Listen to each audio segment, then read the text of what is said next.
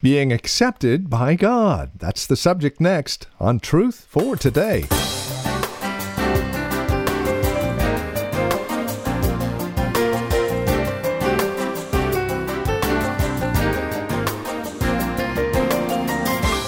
Valley Bible Church here in Hercules, this is Truth for Today with our teacher and pastor Phil Howard. Welcome to the program. We're continuing our series through Romans, the series called Epilogue. We're in chapter 15 and the first 13 verses, where we learn how to be accepted by God and what that means. Provocative statement considering where we've been in the first 14 chapters of Romans. Let's catch up with our teacher and pastor Phil Howard, shall we? As we see how we are accepted by God.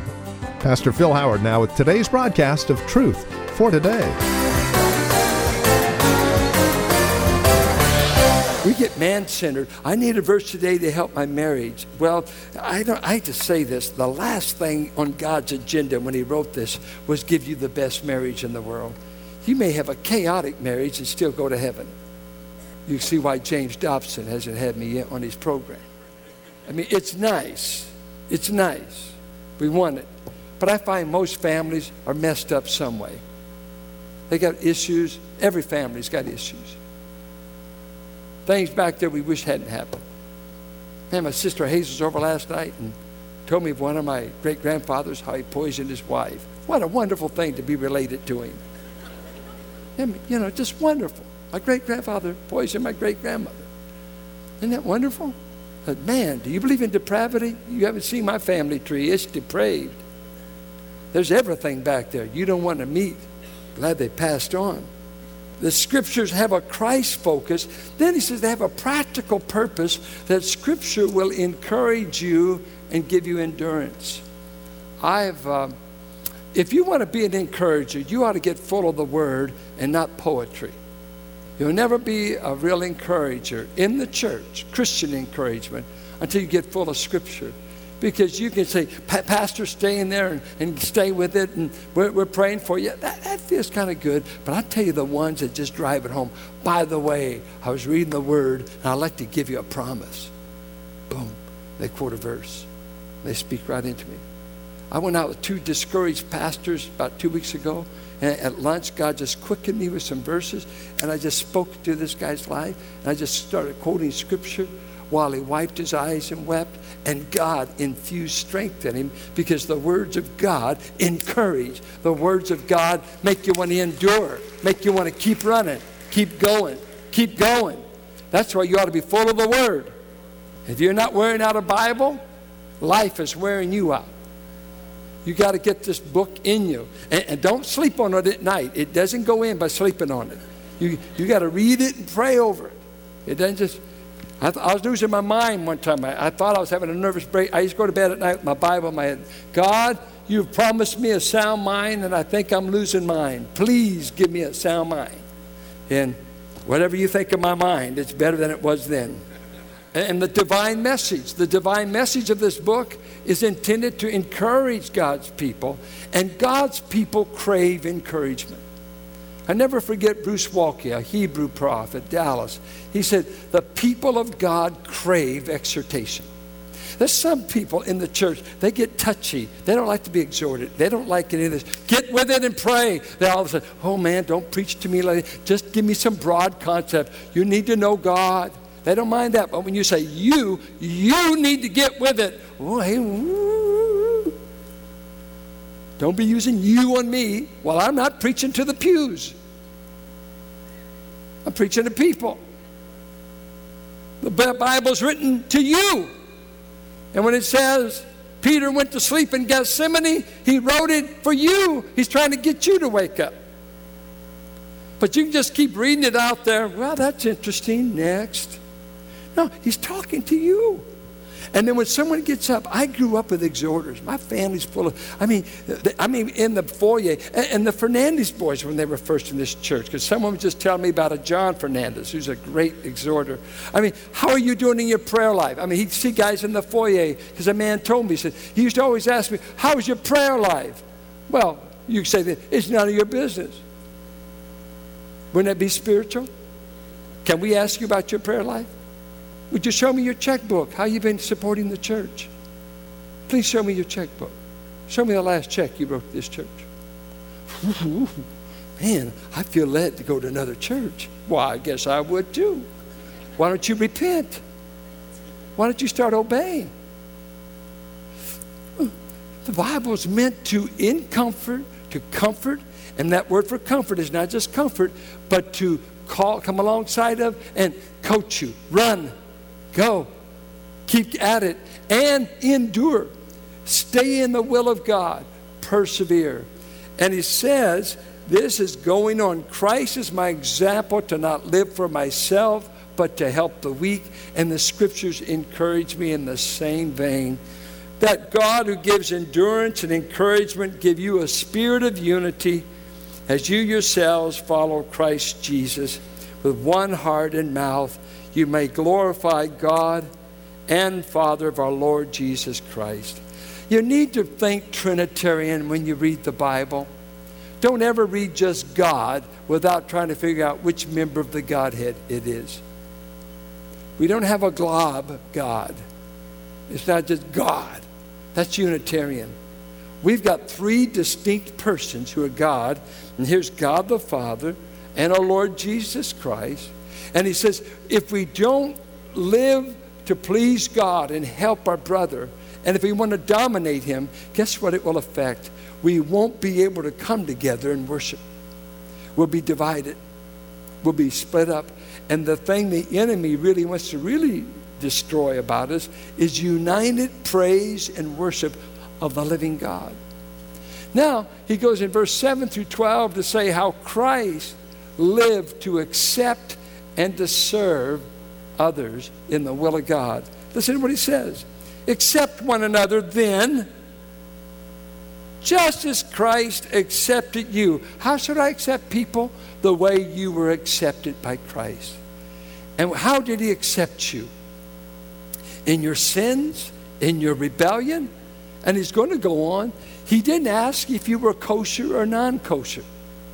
Because he's going to say that when Christ came, he came to fulfill God's promise he gave to Abraham in Genesis 12:3 that he would even bless the Gentiles through the seed that would come through Abraham's loins, that would come through David's loins, that Messiah would come and Messiah would not be just to one, for one people, but he would include even us Gentile dogs.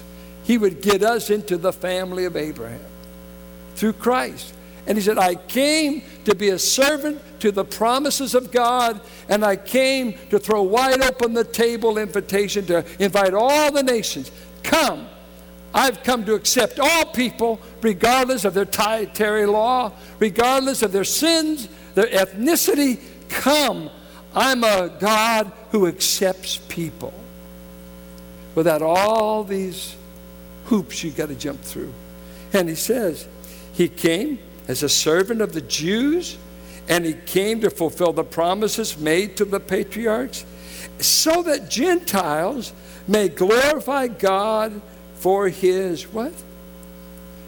Was it to glorify God for our merit or for his mercy?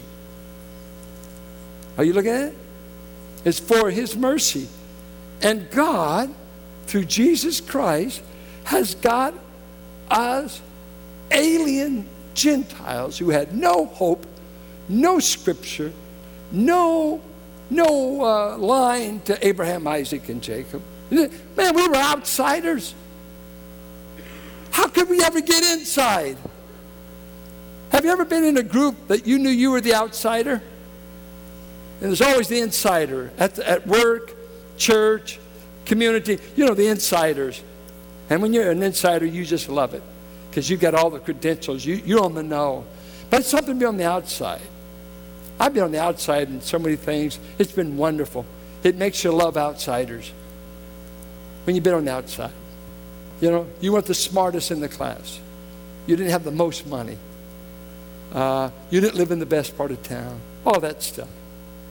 Because what do men boast about? Three things they boast about, Jeremiah says.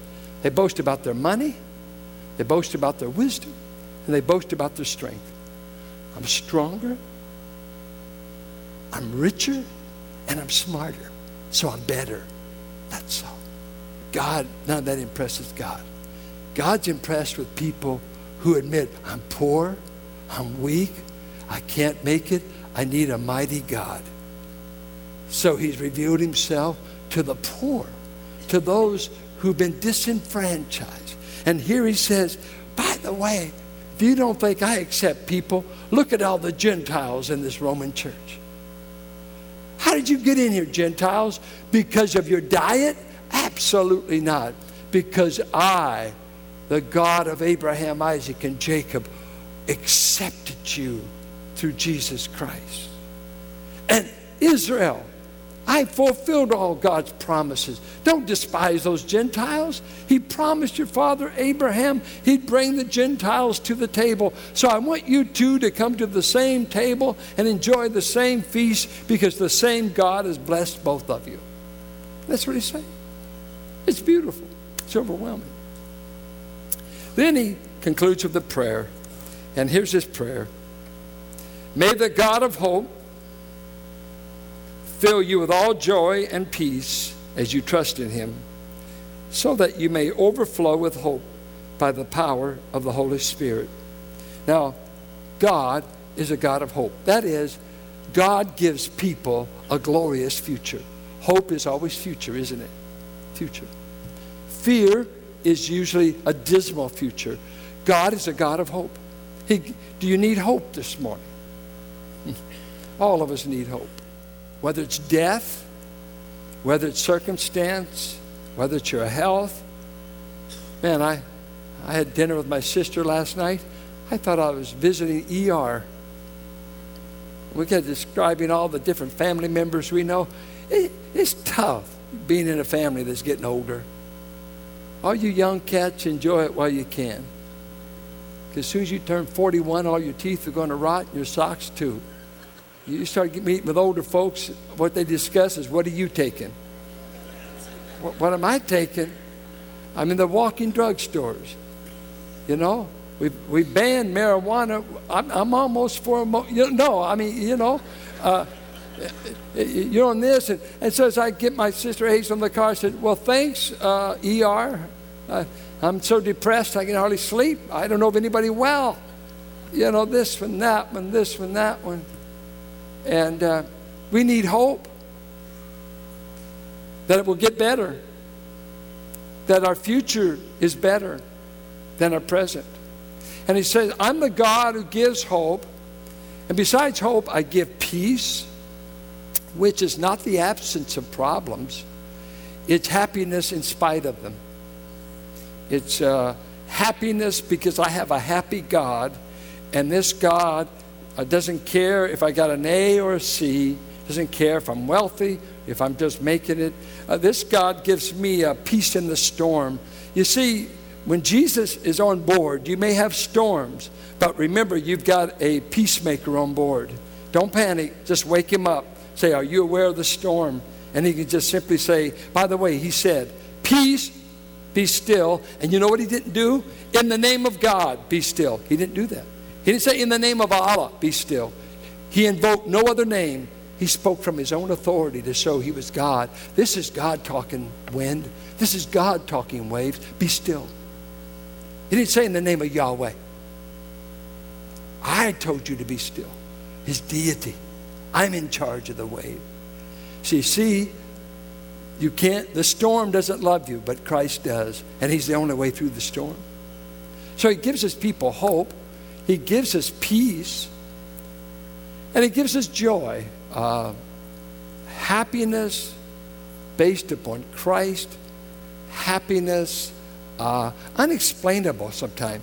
There's times you ought to be wiped out and you're rejoicing. I, I think of this brother, uh, David, that we did his wife's funeral last Saturday. Uh, I, I, I talked to him over 10 days from the time she had the stroke to the time she passed away, to the time she was, uh, they uh, scattered her ashes. Uh, and that man, in 10 days of conversation, exhorted, encouraged, and abounded in joy for 10 days. And everybody just kept saying, well, wait till the grief hits you. Wait till the grief hits you. You mean he'll lose joy then? He'll lose peace then? He'll lose hope then? No, no, no. There's nothing to hit. He gives, and there's one condition for this while you're trusting God. It's the only condition, and I think what he's saying when he concludes in this prayer you got acceptance with God, you got peace with God, you got your joy from God, and you got hope from God through no merit of your own, through no dietary laws, through no sacred days, through no little scruples whether I could drink the wine or not, whether I go to dances or not, whether I do this. You got it all by putting your trust in God. Let nothing diminish that between you and a fellow believer. The thing that makes us family is we have both put our trust in God, not that we both ordered the same thing from the menu. It's our trust in God. And say, Do you know this God? Say, Oh, I do. But you, you're off so much in these areas. Yeah, I know it. He didn't save me because I was right on him. He saved me because I put my trust in Christ. What about you, Mr. Strong? Well, well, uh, I'm strong because I want to prove you wrong. Well, it proves you're not strong at all. You're the muscle man of the world. God has turned strength into a crucifixion. God has turned his arm of salvation into being crucified, and the arrows were spent in the back of this Messiah because the mighty warrior of heaven became weak. I love this in the story of Jacob when he wrestled with the angel. You know, it's amazing to me. When Jacob wrestled, could you imagine having a wrestling match? Think of this with one who was God the Son. This was God the Son. The angel of the Lord in the Old Testament is God the Son. And here, Jacob, a mere man, that conniver, slanderer, and, and he's going to see Jacob. He's beat Jacob out of his birthright. He's lied to his father about stealing the birthright, got the blessing, but he knows he didn't deserve it. He had to deceive. He was really blessing Esau, but Jacob put a little sheepskin there and made himself smell like a, a warrior and a hunter. And daddy blessed him, but he thought he's blessing Esau. All of this working on him, and now he's going towards Esau, and he knows Esau's going to kill him. He hates him. But he sends everybody ahead, and he has this wrestling match with not just an angel but with the second person of the Godhead. Can you imagine? No, you can't. You're just there, kind of under control. You can't imagine. A man can wrestle with God? I mean, so much that God touches him right in his hip and dries up the sinew right there in his hip, and he's going to limp towards Esau. You know what he did? You can never run again. I'll make you where you can't run anymore, Jacob. You're going to need me more than you ever needed me. I'll put a limp. Some of you need God to injure you. You're too busy running away from Him. Let Him injure you. You'll cling to Him. But here's the amazing thing how do you win a wrestling match against God? This is how. God made Himself weak enough, He let Jacob win. He just said, because listen, Jacob, listen to him. I ain't letting you go until you bless me. How did a man saying this to God? You ain't getting out of here. And the sun begins to break. And here Jacob, I got, and he, just touches him on the hip to let him go. Said, I will bless you. All you need to do is have some children. I had girls. But it's really, you love it with boys, but I did it with girls too but especially boys because their egos are bigger. There's a way dads wrestle with boys. And it's fun to see little ones grow up. My grandchildren do this. They wrestle, wrestle, and man, they want to put me down and, and all this kind of stuff. You know what's fun as a dad? Is as they start getting up a little bit older, you start letting them win. You let them pin you down. And man, they walk out. These are, whoo, we beat grandpa. We pinned him to the mat. I just leave it alone. It's kind of hard on me, though, because I want to smack him. You didn't really win. I'm willing to let love conquer. And what Christ did to get Jew and Gentile, he got weak enough to let us get the blessing. And that weakness was his death on the cross. And he threw back the gate for every racial group, every ethnic group. After Calvary, the gates had been thrown wide open. So he says to you and I, hear me, hear me. You want to be an evangelist? You want to be effective in this community? Get rid of your religious snobbery and start embracing people. Quit being a snob. Quit acting like you're better than anybody. You are not. You're just as worthy of hell as the worst sinner in town. And the thing that ruins us as evangelists and the church, and why people don't want to be around so many Christians, is they are so damn right about so much. And I said, damn, to see how big you are. We need to humble ourselves as the people that deserved hell. I ought to be able to accept anybody. I love what John Newton said the profligate, whoremongering, slave trading rapist that wrote Amazing Grace. When a man came to him and said, I've almost despaired of my son being saved. And he said, John Newton said, Since God has saved me, I have despaired of him saving no one else, for no one can be any worse than me. When's the last time you said, Be merciful to me, God? a sinner. I'm not worthy. Let us, at least as his representatives, throw our arms wide open and say, We can accept you. We don't approve of everything you do. You didn't ask us to. We just can accept you as a sinner for whom Christ died. Amen. Forgive me if the language was too hard on you. Weaker brethren.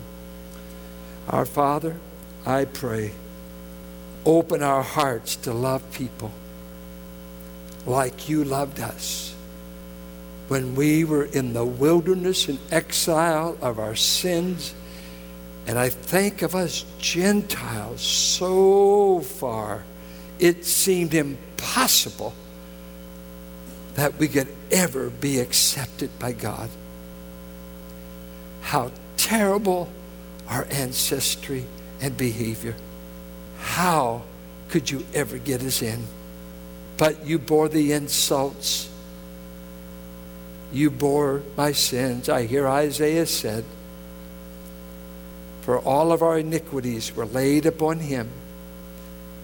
And I hear Paul say, For God made him to be sin for us who knew no sin, that we might become the righteousness of God in him. Send us out to be evangelists, witnesses, and people lovers simply because, we want to imitate the Christ who loved and received us. Make it so.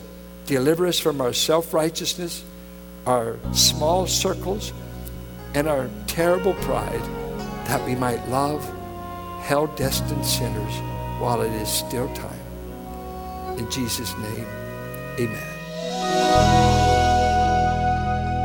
Our series is simply entitled Epilogue, a look at the closing chapters of the book of Romans, here on Truth for Today with Pastor Phil Howard. Closing out our time together today, we would remind you that if you have questions or comments about the broadcast, we'd love to address them as best we can, prayer requests as well. You're also invited to join us for worship, as this broadcast originates from Valley Bible Church here in Hercules, and we'd love for you to be a part of the fellowship. You can contact us for further information at 855 833 9864 or stop by our website, valleybible.org. Our service times are found there at the website as well as directions to the church.